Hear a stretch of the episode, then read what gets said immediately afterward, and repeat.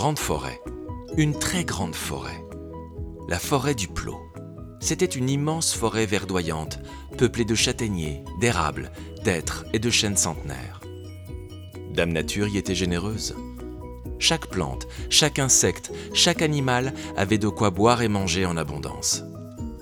Et Dame Nature protégeait les habitants de la forêt du Plot en les faisant vivre loin, très loin des hommes, tellement loin qu'ils ne se croisaient presque jamais. Les animaux y vivaient en paix et en harmonie, et la vie régnait dans un équilibre parfait. Et c'est là que vit Martin le Marcassin.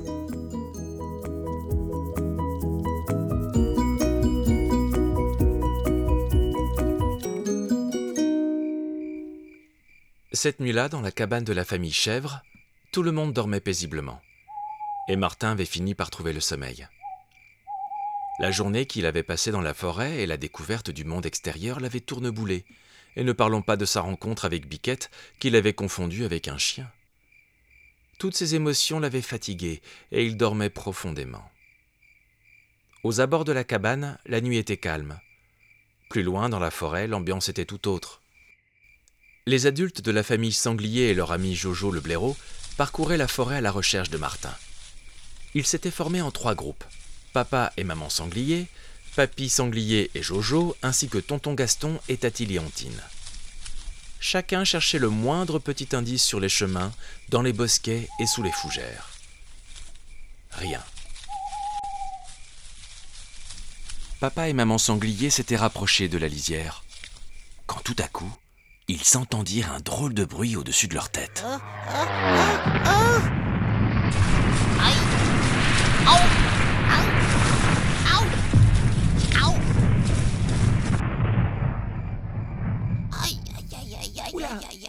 Ça va là-haut demanda maman Sanglier.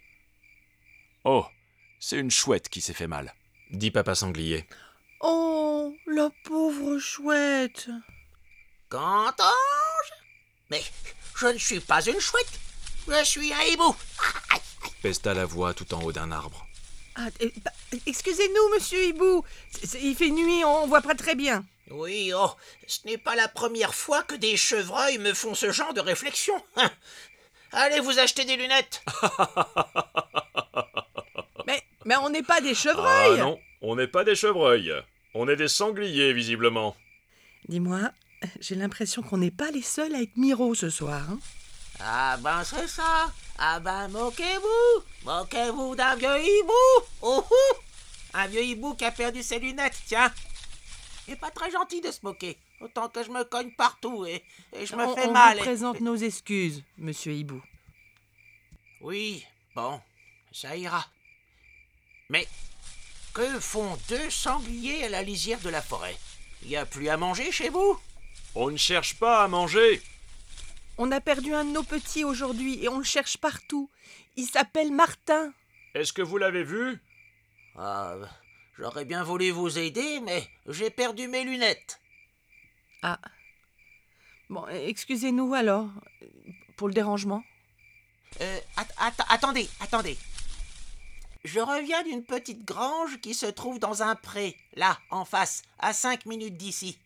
Et J'y étais allé avec l'espoir de manger une souris, mais je me suis mangé un mur à la place. Satané lunettes. Et, et vous avez vu Martin? Et je n'en suis pas certain, mais dans cette petite grange, qui est occupée par trois chèvres, j'ai remarqué l'odeur d'un autre animal. Une odeur qui ressemble un peu à la vôtre. C'est Martin. Il, il est là-bas. Peut-être. Qui sait? On la trouve où, cette grange? Alors, suivez la lune, longez le chemin caillouteux, et après le virage, vous verrez un portail fait avec des vieilles planches. Derrière ce portail, il y a un grand pré. Et au milieu du pré, un grand chêne. Et en dessous, la petite grange aux chèvres.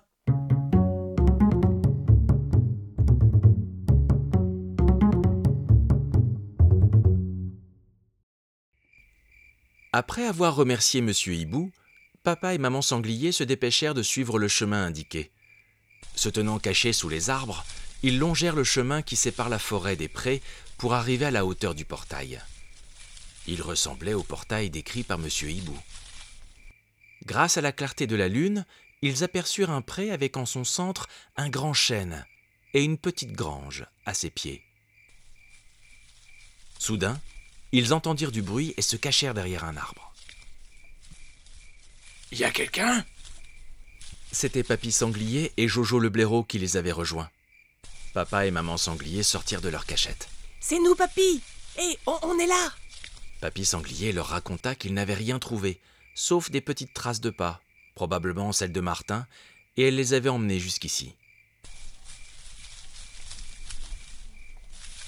Tonton Gaston et Tati Léontine arrivèrent quelques minutes plus tard, bien fatigués d'avoir cherché aussi longtemps dans la forêt et déçus de ne pas avoir retrouvé Martin. D'après un vieux hibou, Martin serait peut-être dans cette grange qu'on voit là-bas, dans ce pré. dit Papa Sanglier. Il est retenu prisonnier? Demanda Papy Sanglier. Prisonnier, on ne pense pas. Il aurait peut-être été recueilli par des chèvres. dit Maman Sanglier pour rassurer tout le monde. Bon ben, y a plus qu'à y aller. dit Jojo sûr de lui. Pas si vite, Jojo. Il y a des maisons pas très loin, avec des humains et leurs chiens. Et qui dit chien, dit aboiement, et ce sera pas discret. Et si on marche très discrètement jusqu'à la grange, les chiens ne nous entendront pas. proposa Jojo. Sauf que si on réveille les chèvres, elles auront peur et elles feront du bruit. ajouta Papy. Et ça réveillera les chiens qui aboieront et réveilleront les humains qui viendront voir ce qui se passe. Les chiens peuvent sentir notre odeur. dit tonton Gaston. C'est pas faux. dit Papa Sanglier. Le vent peut très bien porter notre odeur jusqu'à eux. Et ils ont du flair, même quand ils dorment. Bon, on fait quoi alors demanda Jojo. Tout le monde s'interrogea du regard. Bon, ben, Attendons le lever du soleil, et on les verra sortir. Et comme ça, on saura si Martin est avec eux. proposa Tati Léontine. Oh, excellente oui, idée. bien sûr. oui, d'accord avec bien toi, sûr. Léontine. Bien sûr. Ma femme a toujours des bonnes idées. Tous les autres se rangèrent derrière la proposition de Tati Léontine. Puis, pour ne pas être repérés par qui que ce soit, ils reculèrent de quelques mètres dans la forêt et s'installèrent derrière des buissons. Ainsi, ils pouvaient observer le chemin et les prés sans être remarqués. Toute cette marche les avait bien épuisés. Ils s'allongèrent et profitèrent d'un court sommeil avant que les premières lueurs du jour apparaissent. Plus loin, mais pas si loin, dans la cabane de la famille Chèvre, Martin faisait un mauvais rêve. Maman. Maman. Maman. Maman. Les espoirs de la famille Sanglier seront-ils récompensés? Leur présence réveillera-t-elle les humains? Vous le saurez dans le prochain épisode des aventures de Martin le Marcassin.